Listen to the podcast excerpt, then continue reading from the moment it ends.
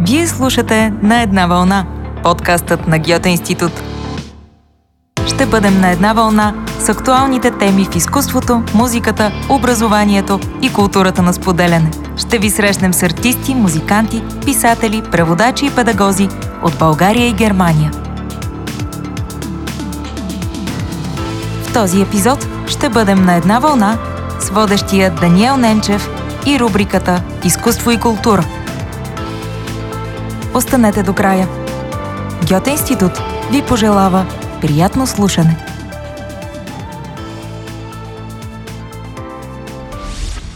Здравейте, скъпи слушатели! Днес в подкаста на Гьоте институт ще бъдем на една вълна с света чрез универсалния код на храната. Ще произведем критика на вкуса. Ще обсъдим феномена на кулинарния прайм тайм. За целта ще разгледаме чисто новия наръчник по култура и комуникация на вкуса. Той обединява 14 текста на автори от Италия и България. Ще говорим с професор Кристиан Банков, семиотик, главен редактор на този сборник, ученик на Умберто Еко и преподавател в Нов Български университет. В подкаста днес ще се включи и изкуствоведката Весела Ножарова, с която ще посочим някои от знаковите произведения на изкуството с обект храна. Започваме!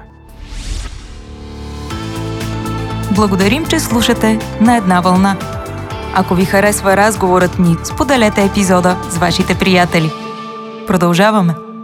Професор Банков, привет! Здравейте! Да използваме тази фраза критика на чистия разум и да я приложим към критика на чистия вкус. Загубихме ли здравия си разум по отношение на храната? Да. Последните години, това, което ние разработихме с колегите от Палермо, е една критика на здравия вкус, на чистия вкус. Защо? Защото mm-hmm. прекалената медийна експлоатация на кулинарната тематика а, направи така, че само mm-hmm. една не на много важна, но частична проява, която е готвенето, която е външния вид на ястието, която е състезанието, която е шоуто, се наложи в момента тя доминира, доминира социалните медии, също така доминира и на тези, които сега се учат и са бъдещите носители на кулинарния занаят, превръща мечтите и ценностите им в нещо, което измества фокуса от да кажем, голямата тежест на кулинарната тематика и на вкуса, което е под тази повърхност, което е свързано с съжителството, с отношенията между хората. То е свързано с а, освояването на храната от организма, бавното, насладата. Тия неща ги няма. Те изведнъж са изчезнали от гастроманията, медийната гастромания монополизираща. Така че ние се опитваме да върнем темата за вкуса, да върнем отношението към вкуса, към по-традиционните, но бих казал и фундаментални негови прояви, които хилядолетия наред са държали обществото, малките общности, нациите, народностите са ги държали обединени. Ритуализираното хранене, и така нататък. Това са важните теми mm-hmm. и те сега се губят малко. Така че в тази посока върви една критика на вкуса. Кажете повече за целта на този сборник с текстове за културата на храната. Целта на проекта, новите така, професионалисти да не бъдат само е, замаяни от е, успеха, бързи успехи, милионите на Мастер-шеф, а да знаят, че техната отговорност е малко по-голяма, но не само отговорността и потенциала, за който те могат да въздействат на обществото и на културата. Не само чрез mm-hmm. тези нали, медийни прояви. Вие всъщност сте изследовател на културата на консумеризма в капиталистическото общество. Как според вас се променя културата на храната и какво може да се направи в тази ситуация, която току-що описахме с кулинарния прайм тайм, с а, снимките на, на вечеря и на закуска в Инстаграм, с това масово медиизиране на, на храненето? Значи има един мегатренд, едно изключително могъщо влияние глобално, което е съвременния потребител да намира повод за естетическо изживяване, себеизява в все по-голяма сфера на консумацията. Това е така речените крафт, крафт манията. а, сумелиерската мания, която се mm-hmm. разпростира извън виното, вече има така подобно на сумелиери при кафето, има сумелиери на крафт бирата, има хора, които си правят хляб. Изобщо консумацията е така гравитираща около цялата а, кулинарна индустрия го констатира. И голямото противоречие нали, интересно за изследване нещо е, че от една страна има този зов за автентичност. Те се ходят по разни села, по разни нали, ферми. Тук се прави за нечиско по традиция хилядолетна и не знам си какво. И всичко това обаче ние забелязваме, че много повече се прави за да се афишира, да се парадира с него, да се сподели в социалните медии да събере лайкове, отколкото акцентът е наистина в изживяването, в социализирането, в едни нали, по-така локални засилване на, на, на, на локалното, засилване на наистина на влиянието като пазар на малките mm-hmm. производители, на малките заначи. Това нещо да, има го, защото мегатрента наистина вкарва повече средства в тази среда, обаче ако не се учат тия по, да кажем, задълбочени аспекти на вкуса и на голямото значение на кулинарията, те ще си останат малко като така шерване на, на снимки. Това е за консумеризма важно. Може ли тортата да бъде произведение на изкуството? Може ли плетенето на терлици или завъртуване на завъртулки върху капучиното да бъдат изкуство? Ами, аз не знам какво е изкуство. Ако вие знаете, много ще бъда благодарен да ми предадете, но Ами, веднага, веднага казвам моята кратка дефиниция. Изкуство се прави от художници. Художниците обикновено са художници, които правят изкуство. Ако някой прави кафе, той е пияч на кафе. Да, ама... Или правач на кафе. Да, но нали, 20 век е изтекан от правачи на нещо друго, което вкарвайки го в музейната зала, го превръщат в изкуство и са далече от художници. Нали? Та, м- с а, така дигиталния катализатор на всяка една дейност да може да бъде разказана по начин, вписващия в контекста на изкуство, тя се превръща в, тя се превръща в перформанс. Един артист, каквото и да направи, неговото е артистичен акт. Значи, той ако яде и пие кафе, той ще го направи сценично, ще го направи изразно, така. театрално и ще, и ще стане. За мен много са размити тези а, нали, граници и арт, изкуство, за наят, знаете, още в етимологията на тия думи има едно припокриване, което днес става много експлицитно, но между консумация и изкуство, може би там можем да търсим големите различия. Mm-hmm. Да, струва си да поразсъждаваме на тази тема. Нека да кажем след малко, че всъщност ще дадем примери за това, кога изкуството използва храната като обект. Имаме такива и български, имаме и такива и световни, но може би всъщност разликата е в контекста. Ако ти просто си у вас и снимаш своята закуска и я публикуваш в Инстаграм или в ТикТок, тогава може би все пак не е изкуство. Но когато храната е направена от художник, от съвременен артист и контекста е галерия структура, например в София с произведението многоканалното видео на Калин Серапионов, свързано с храната, тогава може би все пак говорим за изкуство. Но да вземем за отправна точка италианския филм La Grande Abofata или Голямото плюскане, понеже говорим за Италия, за храна, популярен е този филм, да обсъдим свръхпредлагането, свръхпроизводството и свръхизхвърлянето на храна. Парадоксално, човечеството е на път да загине от онова, което го поддържа живо храненето. Въпросът е доколко храната всъщност се заплаха за човека. Защото днес повече от всякога преди човек умира повече от преяждане, отколкото от глад. Също така знаем, че свръхпроизводството и свръхконсумацията и свръхизхвърлянето на храна водят до климатични промени. И всички тези въпроси могат да бъдат обсъдени от вас и в семиотичен знак, и в културен знак. Точно така. Въпросът е супер актуален, защото индустрията около храната се развива точно в посока свръхпотребление, но аз държа на този аспект. Свръхпотреблението при храната, цялата кулинарна тематика не се осъществява чак толкова върху някакви количествени натрупвания и нали, точно като Гранда е буфата да си представяме някаква ексцесия на сетивата ни, на поглъщането.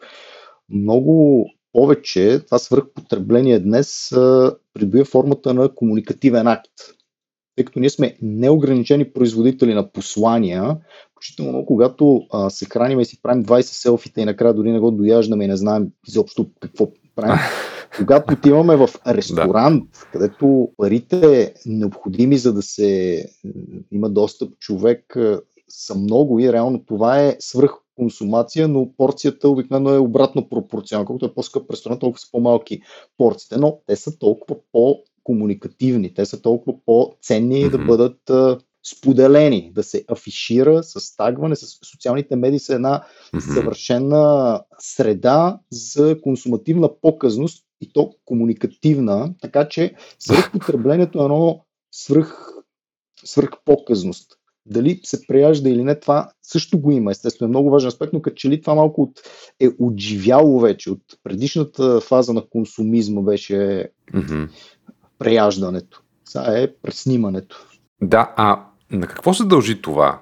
Всъщност това е желание да се свържиш с другите, особено в пандемичната криза, когато сме разделени един от друг, има социална дистанция, има изолация, хората не могат да се срещат често в ресторантите и това е подаване на ръка към другия. Купнеш по изгубената красота на споделената вечеря. Но всъщност този феномен не е от вчера, и може би в последното десетилетие, откакто има смартфони, телефони и медийни звезди, готвачи, това се засили. Но на, на какво се дължи желанието да, да си снимаш храната и да я споделяш? Много романтично е казано това, нали, купнеш по изгубената вечеря. Значи имаме една, а, един безогледен индивидуализъм, който е жаден и ненаситен за признание социалните медии се движат от mm-hmm. нашия а, нестихващ глад, съществуването ни да е значимо за някой друг. Това е същността на признанието и автентичните форми на признание, mm-hmm. които дълги хилядолетия са били във формата на всекидневното общуване и в а, живота с един по-ограничен кръг от хора, които ти дават признание, за които твоето съществуване наистина има някакво значение. Днес социалните медии изместват този, този лов за признание в а, една формална формализирана система на лайковете, на коментарите, на а, едно нали, mm-hmm. Постоянно даване и получаване, което, знаете, с мемите, например, те са а, еманация на това, което е в формата на културата днес. Хората пускат в обращение хитрумности, в храната е страшно популярна в а, този нов жанр и а, всички ловят този вид фейк признание, обаче то се превръща, има нали, изследване вече, че е пристрастяващо. И когато човек вече свикне с някакви такива нива, Та, това е тая мания на, на храната. Поради силната значимост на тематиката, поради това, че в телевизионните формати тя работи изключително успешно, за да се създава съспенс, драма, отношения, които са лесно продаваеми и правят реалити форматите супер въздействащи. Оттам това нещо през социалните медии се проектира върху всеки един да имитира този модел и да се изживява моментно, търсейки признание, търси егото. Егото, така да се каже, движи храната вече, а не да. тялото. Но това признание може би от първата плоскост на пирамидата на Маслоу, защото аз когато видя, ще си призная, снимка на храна в моя фид, в социалните мрежи, просто давам заслужена почивка от 30 дни на човека, който е направил достояние вечерята си с, с мен, защото просто за мен това е спам. Това е Дон Кихотовски жест. Те са милиони. Ние не можем да ги победим никога. И аз ги скипвам, но уви, те прииждат дебнат от всякъде, така се каже. Сниманите порции, неждащи се от нашето признание, нали? изненадват ни, минават през мейла, минават през чатовете и защо няма спасение. Добре, а, преди малко не случайно питах за тортата и може ли тя да бъде произведение на изкуството, защото ми се ще да разгледаме един такъв интересен случай. На сладкаря, който отказа да направи торта за сватбата на двама гей мъже. Не знам дали знаете за тази история, но ми се ще да я коментирате. Не съм конкретно в тази история в течение, но ми звучи изключително в духа на времето. Сладкарят а, използва храната за проекция на етически ценности, можем да кажем. Има в нашия учебни цяла глава за етика. На... С, с храненето човек може, освен всички останали неща, и да взема етическа позиция, да mm-hmm. проектира ценности, да заявява на света какво е добро и какво е зло, какво трябва да бъде и какво не трябва да бъде, чрез, кулинарни актове. Така че този сладкар просто е издигнал едно знаме на антиджендаризма с този свой очевидно споделен и разгласен акт на отказ. Да, тази история има продължение. И щатът Колорадо след това санкционира същия сладкар, който втори път отказва да направи торта по повод смяна на пола на, на друг човек. Тоест, става някаква такава война на тези ценности през храната. Въпросът е кой може да бъде победител в такава война. Всички участващи. И въобще, може ли храната да е барометър Значи това всички са победители, които са замесени с защото те в Америка са станали известни и заговорило се за тях и вече от тук нататък един трамплин към някакво по-голямо признание, повече възможности са се открили. Както пред клиентите, така пред създателя, така пред правните органи, които са санкционирали всичко, защото това е един стори, така, сторител, който разиграва наболели така, експлозивни теми и ги прави лесно достъпни, приятни за споделяне от милиони хора. Така че победителите са всички, които са в фокуса на тази история, абсолютно независимо. Този ще почне да продава повече, може би белите супремацисти ще му станат силна така постоянна клиентела. Унеправданите сменещи пола си и е, еднополови, случващи еднополов брак хора ще бъдат също в фокуса и облагодетелствани от тази известност. А, така че това е едно, как да кажем, добре дошли в Web 2.0 света. Да. А, ще дам един а, друг пример с а, съвсем различен знак Например, в пространството Ноя Берлин, в Берлин, Нов Берлин, там идват най-различни мигранти, които през храната успяват да се свържат с други човешки същества, да създадат мост, готвейки, споделяйки рецепти от мястото, където идват. Какъв знак е това според вас? Това е една от най-прогресивните функции на храната.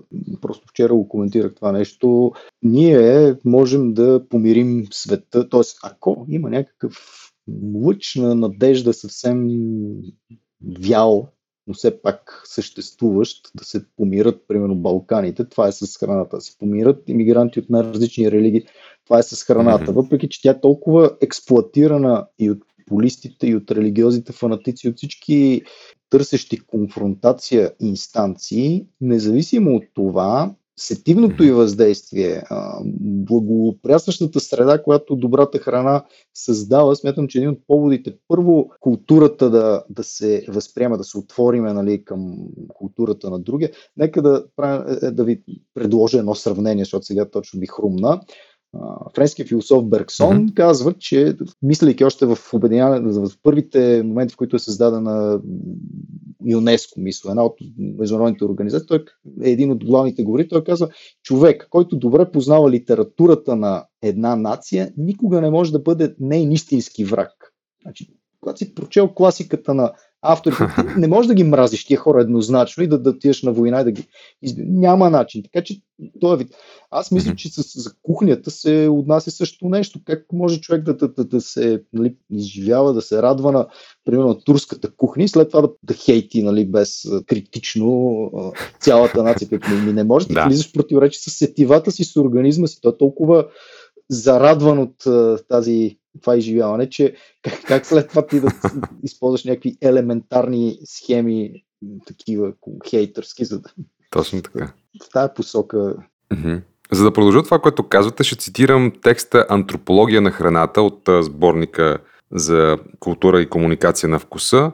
Текста Антропология на храната е на Себастиано Мания и той там цитира пък Клод Леви Строс, основател на структурализма, чиято работа оказва дълбоко влияние върху мисленето на целия 20 век. И той определя готвенето на храна с огън като изобретението, което направи хората човеци.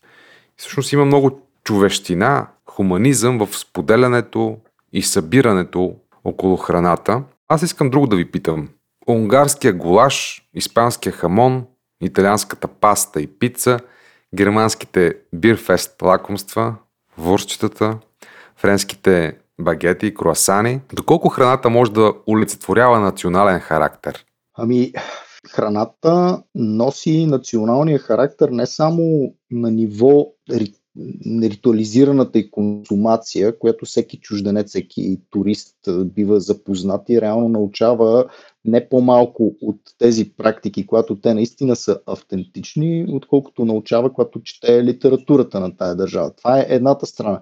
Има обаче едно по дори обективно и научно измерение, което е, че на определени територии растат нали, биоразнообразието, то се проектира в храната, също така в рецептите, както киселото мляко става само по нашите земи, или поне това е легендата, така много други кулинарни разнообразия са типични за... И по този начин човек, абстрахирайки се от тези общо взето измислици, които са нациите, политиките, влиянията, асимилациите и така нататък. Абстрахира се от всички тия неща, като отида на територия и се запознае с нея чрез храната, която е коренно, нали, която се корени в, в, в този климат, в тази екосистема, това също е изключително, как да кажем, значим акт на междучовешко общуване. Така че да, готвенето ни превръща в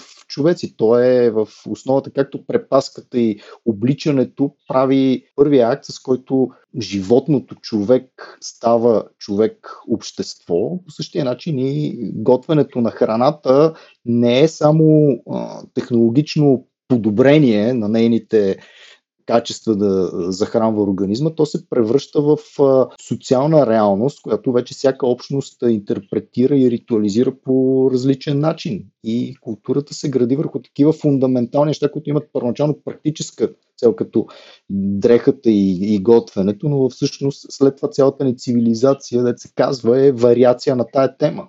Добре, да поговорим за отношенията между изкуството и храната ето Мария Лаура Аниело във вашия сборник, например, пише за визуалното представяне на храната, за това как художниците, например, рисуват, интерпретират евангелския сюжет на Исус Христос и неговите ученици в Тайната вечеря – и тя сравнява художниците, като Леонардо, например, който рисува Тайната вечеря, много аскетично, много обрано, много семпло, с м- малък подбор на храни, и други художници, които вече не са популярни, които авторката нарича посредствени, които всъщност претрупват масата с изобилие от ястия.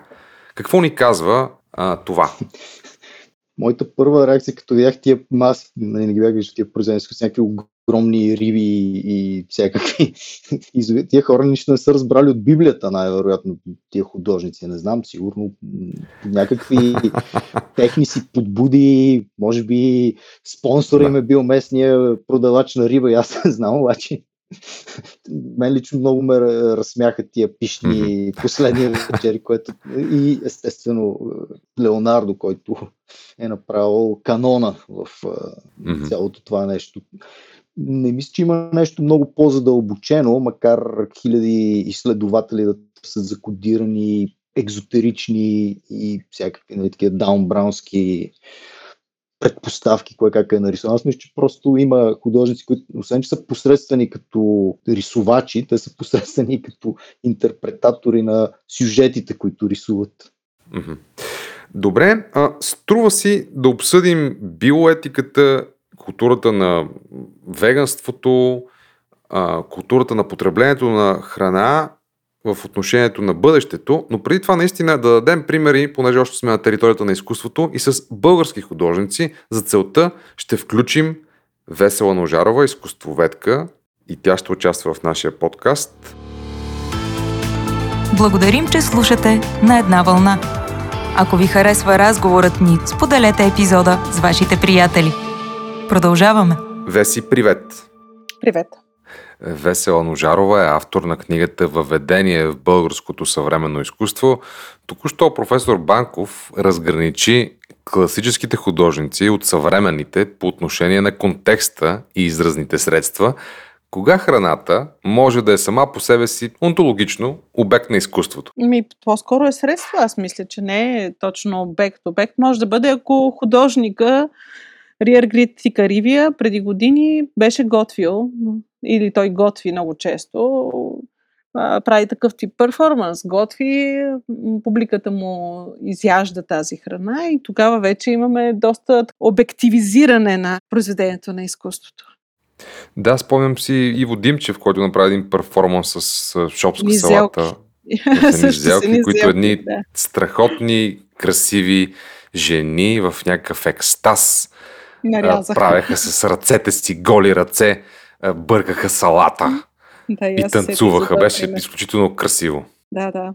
Това е фантастична работа, но някъде доста отдавна, повече от 20 години. Откакто Мгм. е Да дадем други примери с българската култура, що се отнася до храната, как тя присъства в произведенията на художниците, които създават съвременно изкуство в България, освен примерите, които споменах. Ме като метафора, като символ, ми се струва, че най-често присъства. Mm-hmm. Примерно като някакъв символ на балканска идентичност в работите на Ала Георгиева, Ала Secrets. Тя прави някъде около 2000 година една цяла серия от а, такива фотографски работи, където тя е с секси бельо и лежи в сред кебабчета или пък а, прави шопска салата на пода на кухнята, която е някаква Да. гигантска шопска салата. Да. А, или пък а, в работите на Калин Серапионов, който от 98 година до миналата година прави една, не, може да наречем трилогия. Топлата супа на, супа на моята домашна общност е първата, основното ястие 2006 и десерта 2020. Това са а, по-скоро е начин чрез а, колективното хранене на една група хора да се говори точно за за комюнитито, за, за кръга от хора, които се обединяват в едно такава споделено семейство, семейство по интереси, ако можем така да го речем. Професионално беше- семейство. Изключително впечатляваща тази работа в аспекта и десерт. Третата част в галерия Да. Структура, където видяхме едни голямо форматни видеопрожекции на всички стени на галерията, които представят изяждането на десерта от различни хора, Мгм. които по някакъв начин са участници в играта и в контекста на съвременното българско изкуство в България, но самото видео беше изключително въздействащо и атрактивно. Да, беше адски красиво, адски красиво. Но може по тези Да. три работи да видим и как се развива и въобще езика на съвременното изкуство в България. Мгм. Технологично Как? как? се развиват нещата, как се разширяват а, тези приятелства, контакти, професионални, средата, колко по-сложна и Мгм. голяма е станала, десертите колко по-хубави. а иначе... Според- Да, да. да. Иначе се сещам за... Не може да, да говорим за тия неща, без да говорим за Надежда Олег Ляхова, която пък Мгм. прави едни свои автопортрети от торти, от сладолет, от лед и прави перформанси с изяждането на нейното си собствено лице. Те бяха много, много прословути, така много, много се говореше за тях в края на 99-та, 98-9 Мгм. година. Пак свързани с идентичността, с а, женската природа, с, а, с твоето аз, което нали, ти го мултиплицираш и го споделяш. Каквото прави всъщност всеки художник артист. Той споделя Мгм. себе си по някакъв начин. Мгм. Коя е основната храна за съвременното изкуство в България? Егото. Егото, да. Добре. Това е една изключително его сцена, аз бих казала. В добрия и в лошия смисъл. Добре, Весела Ножарова, изкуствовед за връзката между храната и изкуството в България. Благодаря. Добре, чухме Весела Ножарова, тя говори за произведение на изкуството, но сега ми се ще да обсъдим на финала на този разговор бъдещето на храните. Знаем всички, че съществува този проблем заради консумацията на месо, свръхпотреблението на животински продукти, имаме глобално затопляне. Разбира се, това е един от аспектите на климатичните промени. В бъдеще обаче се говори за генно модифицирана храна не само, но и лабораторно произведена храна. В бъдещето, може би, протеини ще си набавяме от насекоми. Как се променят нагласите спрямо храната и храненето в свят, в който има големи климатични промени и храната е един от проблемите в това? аз признам, че нямам отговори, защото се преплитат страшно много политики, страшно много етики, страшно много тенденции и храната чрез този дебат показва колко винаги е в центъра на нещата. Следователно, веганството то е с растяща важност. Аз не смятам, че това е мимолетно нали, някакво увлечение, което ще приключи. Значи, той има толкова солидна а, платформа вече, етическа, свързана с новите стилове на живот, свързано с загрижеността за бъдещето, то може би е един наратив, може би е, климатичните е, факти, които постоянно се експонират, да не са толкова еднозначни, колкото ние ги четем в интерпретацията на това движение, но не може да се правим, че то не, не съществува, да го игнорираме, да, да, да сме враждебни към него по такъв първосигнален начин. То трябва да бъде а, разбрано и да съжителстваме с един големяващ се а, сегмент от хора, които смятат, че човек няма право да експлуатира безогледно другите а, видове. Веднага отварям скоби, аз не съм веган, може би в началото по същия начин, и аз като много други, подхождах малко с ирония, с а, сарказъм и така нататък. Уви, този е, учебник и коментара с колегите, изследванията на мащабите, с които това движение се разпростира днес, ме накараха да го гледам с много, много повече внимание, с много повече интерес и да разбера в крайна сметка, че това е нещо цялостно. Не е само въпрос на, на хранене. Това е етика, екология, как кажем, геополитика, цялостна философия за как света да бъде по-добър, по-хармоничен и за разлика от други утопии и такива псевдорелигиозни възгледи от едно време, смятам, че веганството е доста по-солидна платформа. И така, веганството от една страна, но стана въпрос и за ресурсите и за насекомите, които така са едни от mm-hmm. куриозните mm-hmm. теми. Сигурно е, че с този темп на нарастване на населението на Земята, с този темп на експлоатация на природните ресурси, неминуемо ще се стигне до мускъдица, до скъдица на, на храната. И тогава вече големия въпрос, това, което антрополози и семиотици трябва да обсъждат и да намерят модели още преди то да се е случило, как да се преодолеят тези хилядолетни културни а, натрупвания, които ни правят приемащи къде е границата на храната и откъде започва не храната, защото това е чисто културна граница и тя варира от общност на общност и как бъдещето ще представлява едно много сериозно предизвикателство към нашите културни възгледи за това кое е храна и кое е не храна. Най-вероятно ще трябва да се излезе от тази е, зона на комфорта и това в никой случай не го казвам като нещо позитивно и че ще, видите ли, така либерално ще станем по-добри хора. Всъщност това е много голямо предизвикателство за бъдещето, когато оскъдицата на хранителния ресурс наистина ще почне да засяга все по-големи части от тези, които в момента сме привилегированата сита част на глобалното население. Бих искал да засегнем и аспекта, който вие разглеждате в този сборник за култура и комуникация на вкуса, а именно храната като бранд. Всъщност най-популярните брандове на храна в света вероятно са ресторантите за бързо хранене, които пък промениха културата на, на семейния модел, на традиционния модел на хранене. Ти влизаш в един ресторант за бързо хранене и получаваш храна без прибори, без етикет, без общностното споделяне на храната, каквото го знаем от десетилетия, от стотици години. Всъщност на това се противопоставя философията на slow food културата.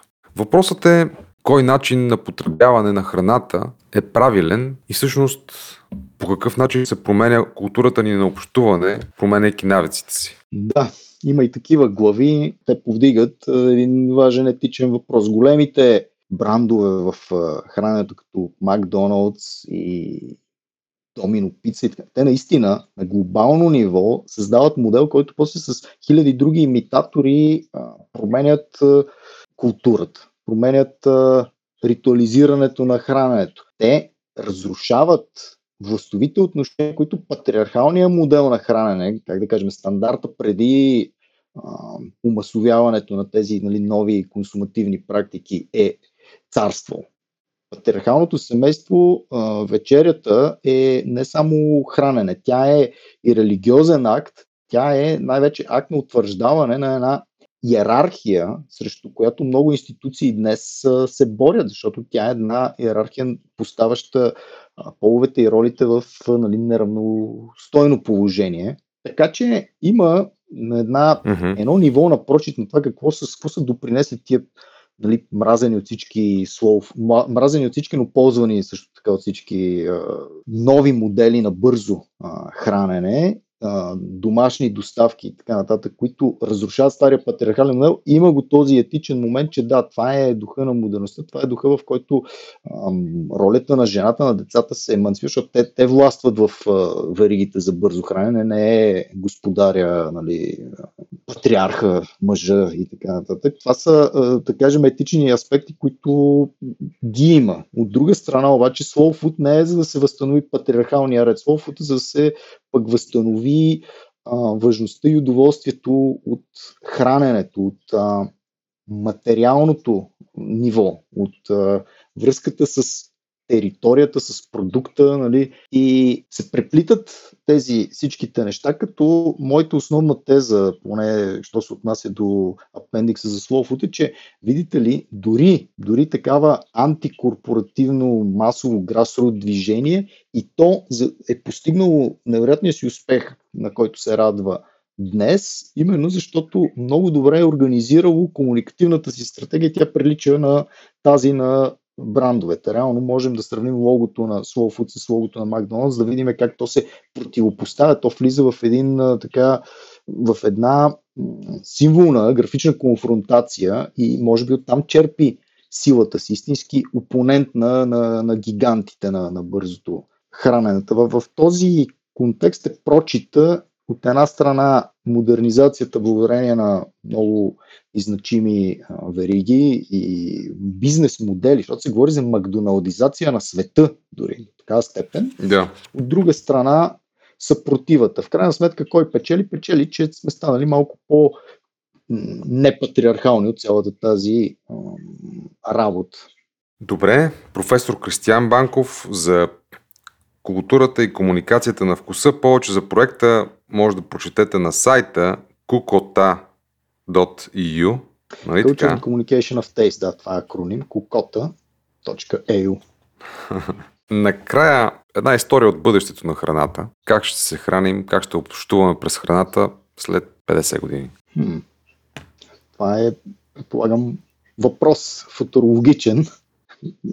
И а, определено аз съм голям привърженик на sci-fi жанра и ако човек гледа внимателно този, тези произведения и гледа как, как се изобразява материалната култура на бъдещето, там ще се видят много интересни прозрения. Никъде обаче не съм видял а, бъдеще, в което slow food е просперирал. Винаги са някакви супер иновативни технологични формати на храненето. Мен не ми се иска да бъде а, така. Иска ми се храненето след 50 години да е с същата а, хилядолетна традиция и дълбочина, каквото днес все още намираме тук и там, а да не бъде този техно нали, формат на вещества, на разделено от изживяване, разделено от а, визуално хиперкомерциализирано. Горе-долу сценариите върват в тая посока на футуролозите, които консултират продукциите, които ни разказват живота след 50 или след 500 години. На мен ми се иска да има малко повече поне традиционната страна от нашия живот да се запази на ниво хранене, пък нека комуникациите и а, ученето и пътуванията да, да, да, да се облагодетелстват максимално от новото. Професор Кристиан Банков за Европейския образователен проект за културата на храната и виното, наръчник по култура и комуникация на вкуса. Много благодаря. Това беше всичко от На една вълна за днес.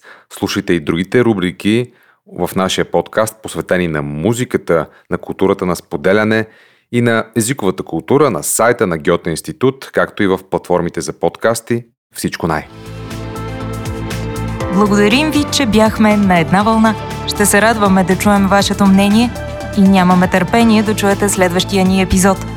А до тогава, открийте Гьоте институт в социалните мрежи и на нашия сайт www.gyote.de